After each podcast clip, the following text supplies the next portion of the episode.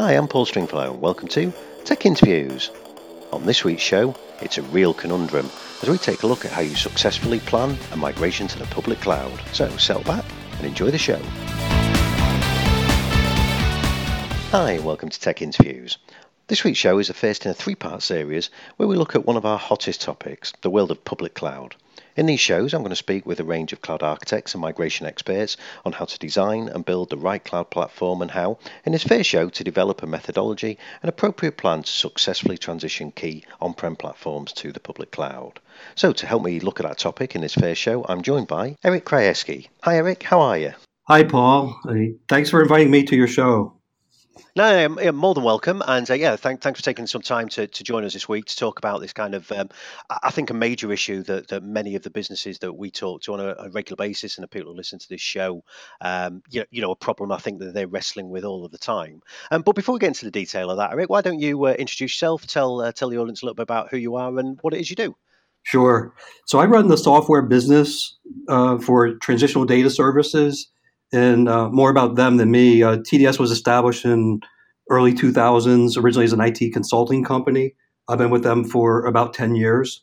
Um, we evolved from being a consulting company to really focus on complex hybrid IT migrations, um, application resiliency, and DR. And uh, we offer a SaaS based software platform called Transition Manager, which allows for the full modeling of all your full environment and really manage and orchestrate the change from your current state to your future state. Yeah, we, I mean, we spoke before we started recording actually that um, I, I, in my day job, had had um, had some experience working with some of your services previously in uh, in a slightly different way, but actually that idea of and, and lots of the things that I'd, I'd, I'd, like to kind of pick through with you today. Um, w- w- lots of interesting things I think you guys kind of pick up that are really good and helpful uh, helpful models for people to use as they as they look to do any kind of transition projects. I know we're we're going to talk a little bit about kind of transition to, to cloud and public cloud today, but actually, I think they're they're really good cornerstones, good good you know good standard things for people to think about whatever kind of project they they uh, they're looking to transition whatever kind of services and things they're looking to transition to. And so, so maybe that's a good place for us to start in, in terms of when we talk about transition. Um, I mean, I mean do you guys have a, um, a definition of what we mean by transition? And when we talk about cloud transition cloud migration do you guys have a definition of what that is? And, and what some of the problems are that you see companies come across when they're when they're trying to make what are potentially quite complex moves Sure, and uh, I was wondering if it would be if it would be appropriate if I just gave you two short stories or customer case studies that might illustrate some of the challenge. Yeah, I think great. I think they, they always work well. Yeah, go for that. Okay, so in 2015, we completed a data center consolidation project for a large regional hospital um, that's based on the East Coast, and um, it, it's a, it a hospital network, um, seven different facilities, uh, um, full service uh, uh, um, hospital. And this was a really relocation project that included um, thousands of servers, thousands of hospital applications and software systems. And once we completed the project, um, we published a case study with them. And in, prep for the case study, we interviewed the migration project lead, the CTO, and the CIO. And the difference of their perspective was kind of uh, fascinating. So, one question that we asked each of them was how they saw the role of cloud in their organization's future.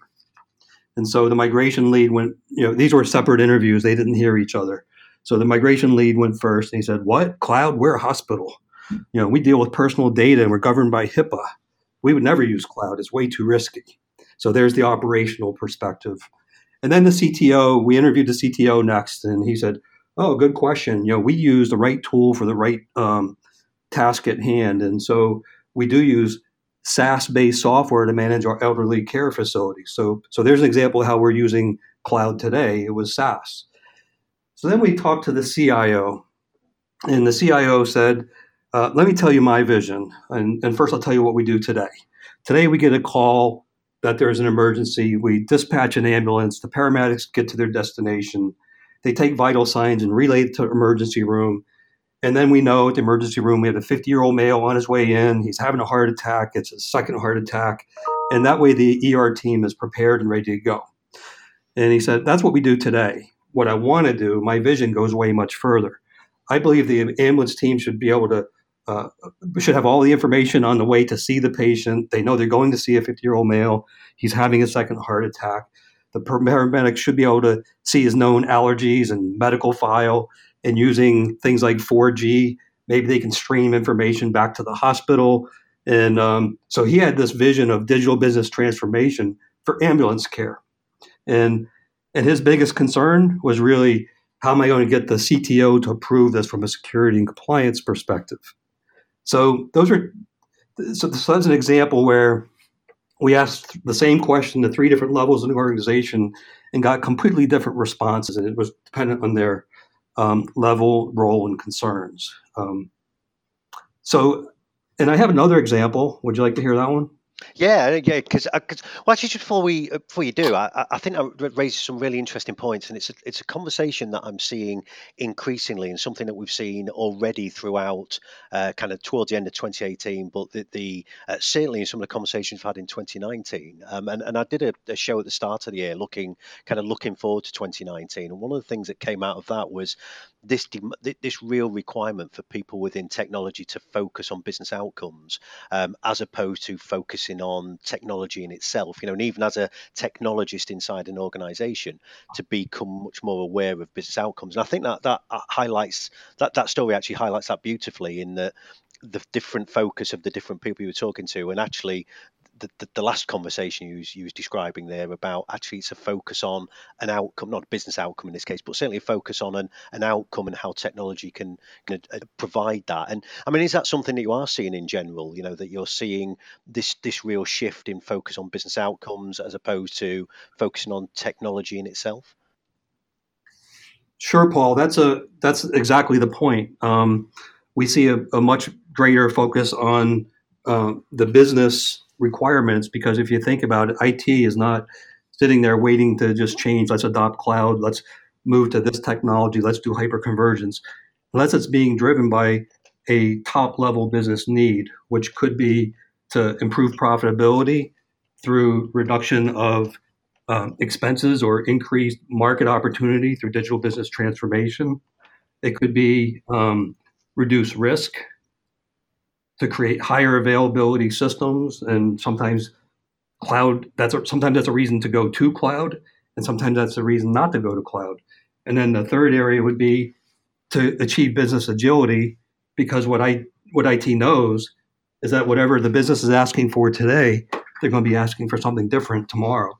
And they would rather prepare a platform that can adapt to these evolving business needs yeah, and I, I think that you know they're they're hugely valuable points, and, you know, and, and definitely play into the, the conversations that I, I've been hearing over this year already. That you know this idea that actually we need to focus much more around outcomes.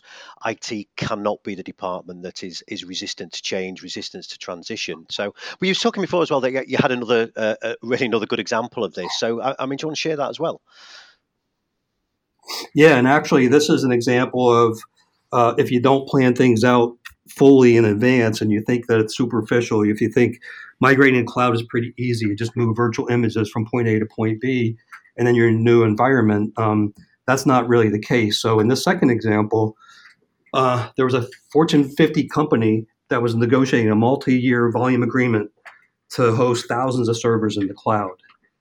And as they were primarily a Microsoft shop, it seemed like a logical choice. So they signed the deal with Microsoft Azure. So now, the surprise here is that it's going to take them more time and more manpower to move to Azure than if they went to AWS or IBM Cloud. And the reason is that most of their servers were already running on a VMware virtualized environment. So it would have been much quicker to simply migrate the easy uh, those easy to move workloads to AWS or IBM using uh, technology like VMC or HCX from VMware. So at the time the decision was made, VMware and Azure was not even an option. And I'm not sure it is now. So they began the process of moving to Azure, reinstalling one app at a time, and moving the data for each. This was so much slower and costly, more costly than if they would have just used the migration tools from AWS or IBM Cloud. So that's another example. If you don't plan things out, you may make some catastrophic mistakes being in a uh, four year agreement for something that is the harder path.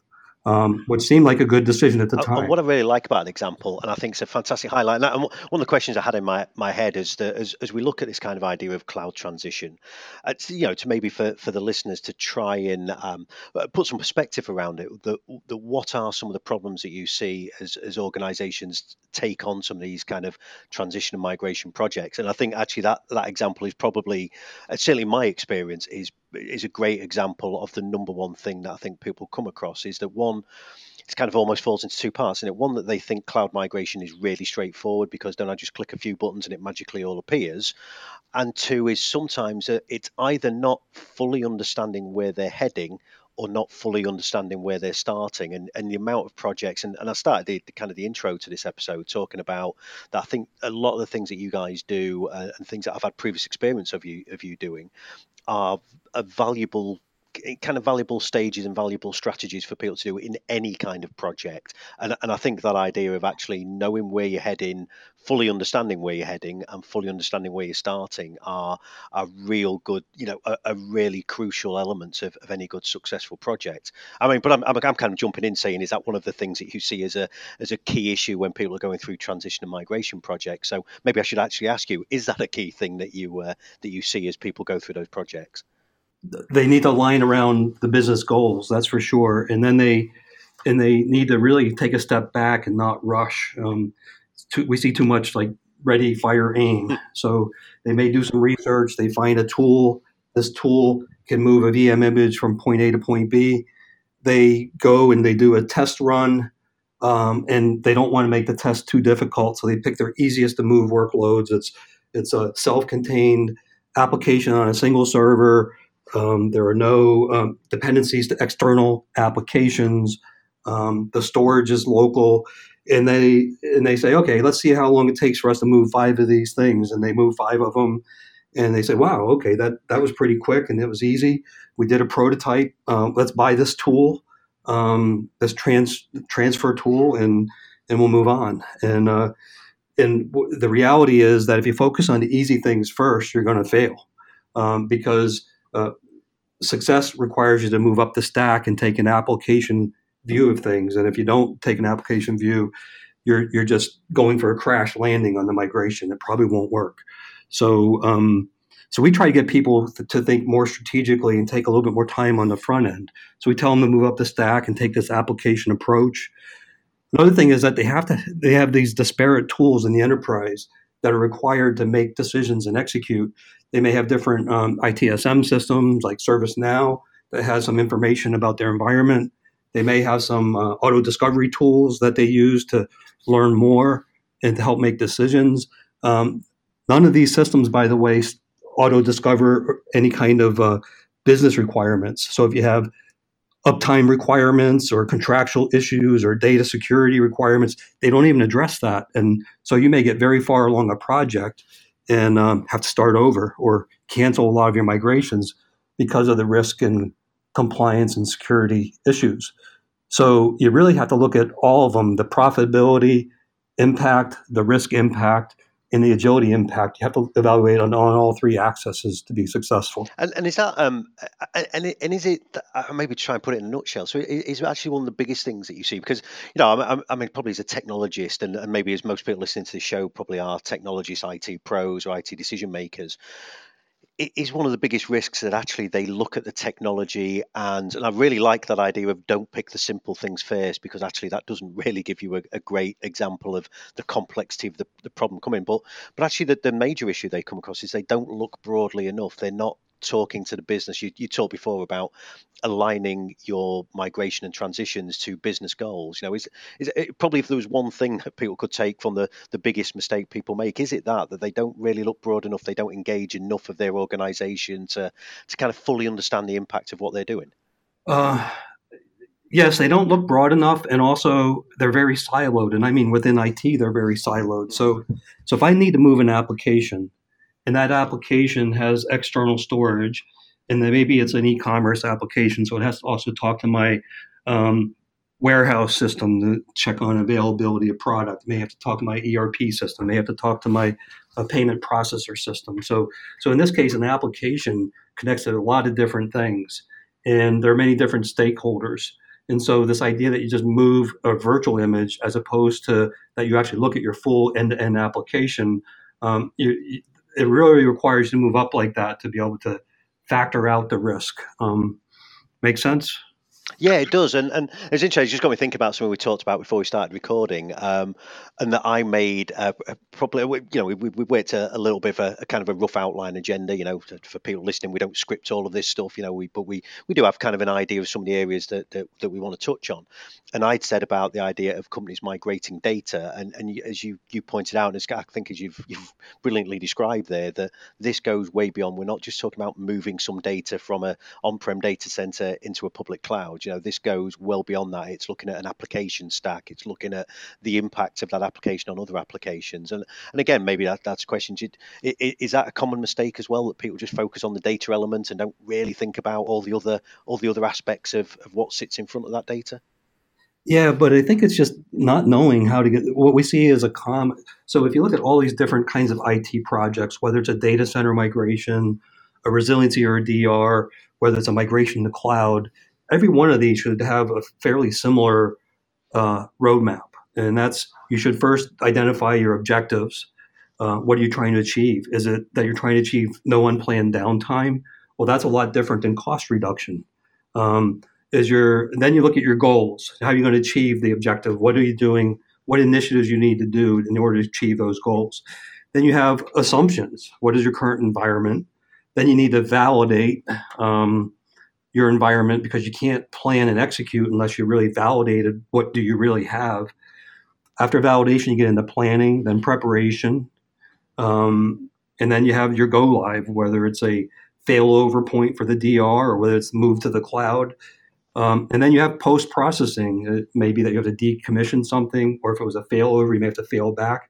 So, what we've tried to do is programize these steps so that you don't things out of sequence. What happens is people jump right to execution and they haven't taken the time to figure out what their what's the best optimum path of what where they're going.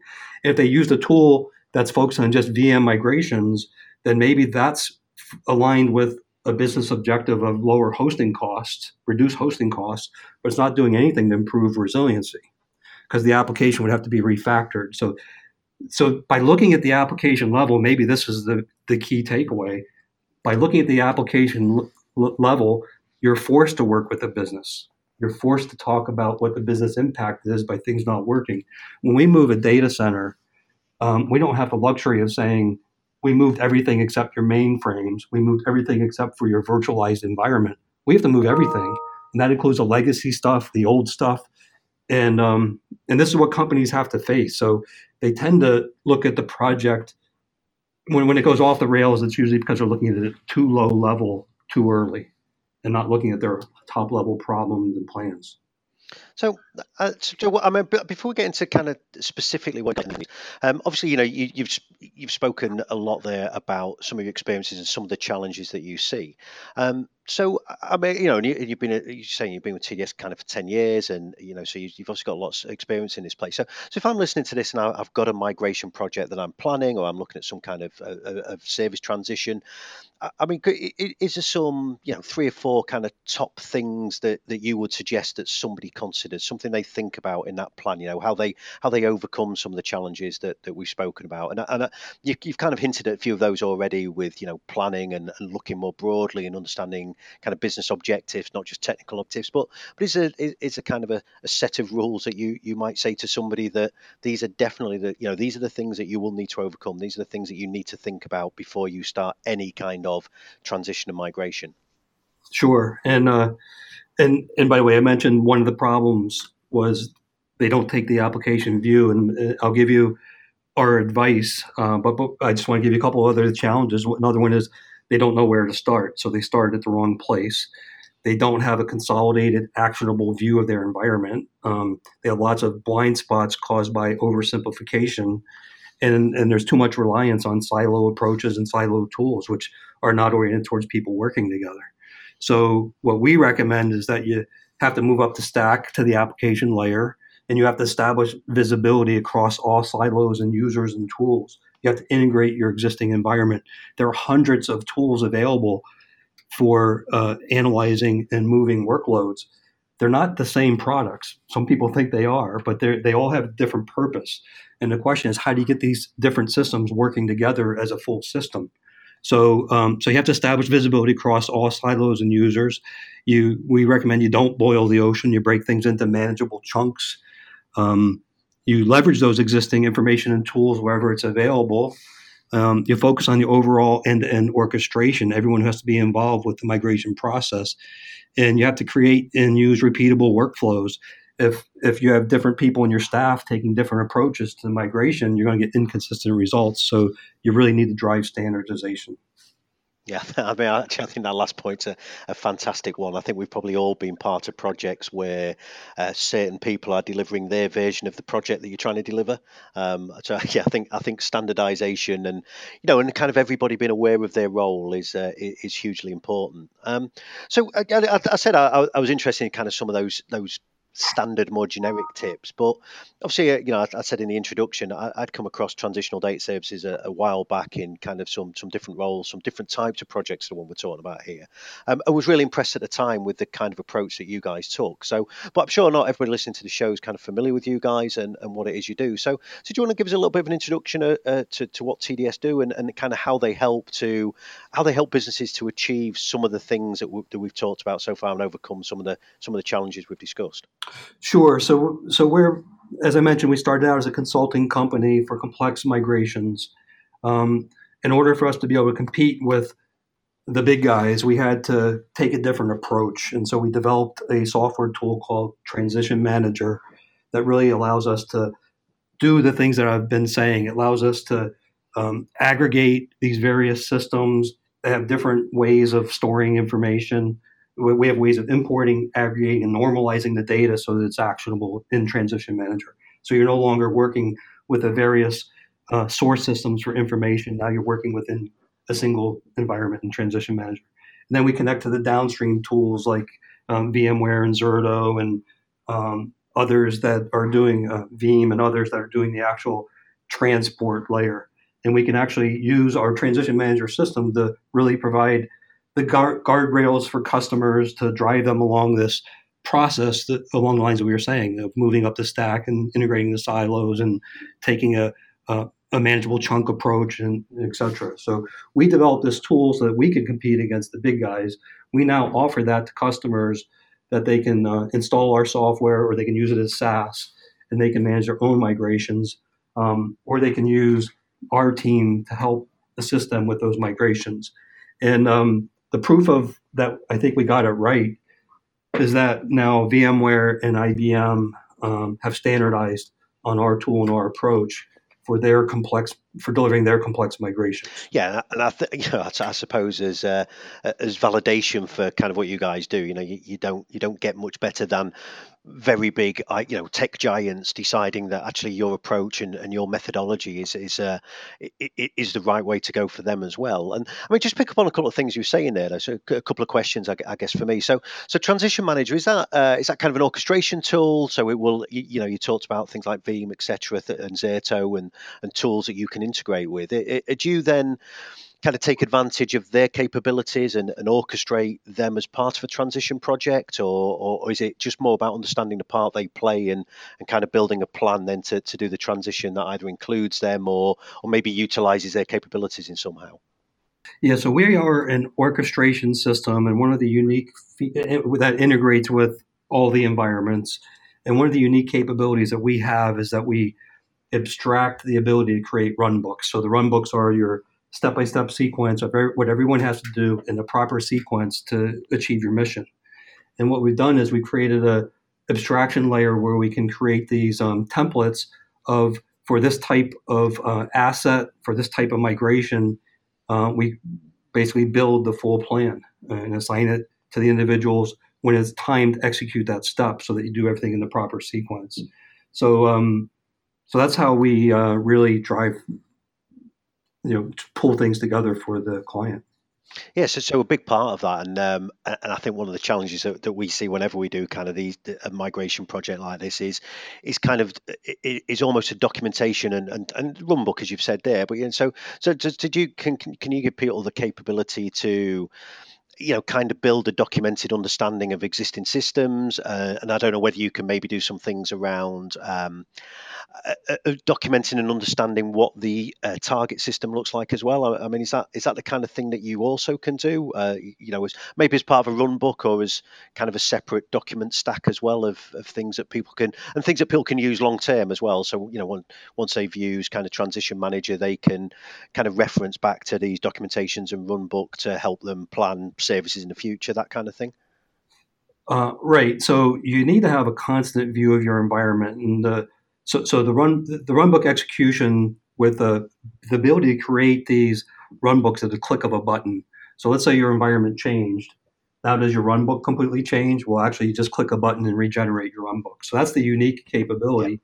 But what I said was if your environment changed. So really, the first step is to make sure you have this consolidated full view of your full environment um, and Transition Manager allows that as well. So we we can import from your ITSM systems and from your auto discovery systems and from RV tools and things like that. We have um, importers that can take the raw output from those systems, and after doing quick uh, importing of those things, then you have a full view of your environment that shows what applications require what infrastructure um, and, and the inverse, what infrastructure is supporting what applications. So this gives you this kind of 360 view of everything, which I know is kind of a, a common phrase that people use, the 360 view or single pane of glass. But the reality is the other people aren't really offering that because you have to normalize the data. And you may have um, a single pane of glass for everything storage. You may have a single pane of glass for everything VMware, but you don't have this aggregate view. So that's very important to what we do is we take these uh, sources from these valuable but disparate systems and we aggregate into a common uh, view. Uh, you know, one may store, one may identify an asset by a name, another one may identify it by IP address, another one may identify it by MAC address, and it's all the same asset. So we have to combine that information so that um, the human beings involved aren't spending a lot of time sifting through data. Give you an example of that. Um, a lot of times, so so uh, there's a disc, auto discovery tool called Cloudscape, and um, one of our clients used that tool to figure out what's involved with one of their applications. How many dependencies does it have? When they ran Cloudscape, it found 4,200 dependencies for a single application. Now, if you're a human being, which you are, you would look at 4,200 dependencies and say, "I can't. This is this is not actionable. I can't do anything with that." But if you think about it, the the user got exactly what he wanted. He said, "I'm moving this application. I need to know everything that might have an impact." And uh, when we actually loaded the information into Transition Manager, and we saw which were really first level dependencies, which is really the important piece, um, we found that it had two dependencies. So so 4200 minus two was noise. And so that's that's the problem that people face. It's just very uh, too much information. They don't know how to sift and digest that information. We make that easier for them and I think that you know if, if you know I mean you talked before about you kind of transition manager provides an orchestration element to to doing this and, and can kind of help to drive those practically drive the migrations of services and data and applications and you know but uh, if even if it didn't do that the thing that you've talked about there from from my experience with working on on kind of transition and migration projects with a with a whole range of, of businesses over my my 20 or so years doing this kind of role the, the the thing you've just talked about there is a thing that so often uh, kind of grinds these projects to a halt or stops these projects being a success. It's fully understanding where the starting point is, fully understanding the impact of what they're about to do, and kind of dependencies, as you've touched on. You know, who who who's dependent on this application, what other applications, what other services are dependent on it, and then something you touched on before as well about how you maintain that kind of documentation and maintain things like those run books long term. Um, you know, e- even if Transition Manager only did that, it would be a, a hugely valuable tool.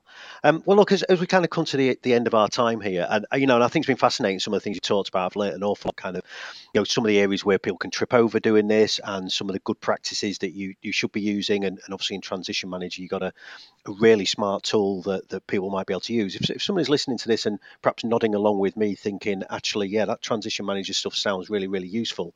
Is there a way that people can find out a little bit more about it? I, I don't know, have a look at kind of how it operates, try it out, anything like that? Is did you guys offer uh, th- that kind of capability? Um, sure, I would suggest that they go to our website, tdsi.com, and they should be able to find whatever information um, to get started and to understand what it does, where it fits. And then we have um, ability there for them to request contact with um, a specialist that can help them guide them through the, the re- understanding their requirements. Yeah, and you mentioned uh, mentioned a couple of times as well that this is available as a as a software as a service platform as well. So I, I, assume if somebody just has a single project where they're looking for a little bit of help or some some useful tools, and the, the kind of the SaaS platform's perfect for that. Yeah, we've kind of evolved to that. Our our legacy is these large, complex migrations, um, but where we're going is, um, you know, if you th- so another example would be a a much simpler migration would be an Office 365 migration. Okay, we currently run our Office 365 in house. We want to move to the cloud, um, move to uh, uh, uh, Microsoft SaaS service for that. Um, we've you may need to move thousands of users over, multiple thousands of users, tens of thousands of users, and you need to make sure they have all their emails and data and files and all that. So we've developed, uh, so we started to develop these micro use cases like that where it's very specific, it's narrow. Um, so um, that's one example, but there are other ones like that that we're rolling out. Well, well, I, well, Sam, I mean, genuinely, I think it's, it's been a real fascinating discussion for me. This because I think it's it, it talks about some a lot of the problems that I see on a day to day basis in in kind of my my real day to day job. You know, because to, to, much to everybody's surprise, I'm not a full time podcast host, um, and probably now having listened to this, people realise I, I don't do this for a living. Who'd pay for this? Um, but um, I, I, mean, Eric, if people have been fascinated by the kind of things you've talked about, you know, is there a way that the people can get in touch with you? Can they haunt you online on Twitter or LinkedIn or or, drop you a, drop you an email somehow? What, what's a good way to get in contact with you? Sure, I can be reached on email eric eric at tdsi.com or via LinkedIn at linkedin.com slash in slash eric1 eric1. Either way would get to me. Okay, well, Eric, look, really appreciate your time. I say I think that's been a genuinely fascinating discussion, and, uh, and I'm sure people listening to the show will have got as much from that as I have. So, um, look, really appreciate your time. Thanks for thanks for coming on Tech Interviews, and uh, look forward to speaking to you again in the near future. Thanks, Eric. Great, Paul. Thank you very much. I hope you enjoyed that. For show notes, pop over to techstringy.com. We'll also find all of our previous Tech Interviews episodes. Next time, it's the second part of this series as we take a look at the world of Microsoft Azure. We look at how to design solutions and migrate your key business platforms into Microsoft's huge public cloud. So, to make sure you catch that show, why not subscribe? You can find us on Apple Podcasts, on SoundCloud and Stitcher. And hey, if you enjoy the show, why not leave us a review? It'll help other people to find tech interviews. So, until next time, thanks for listening.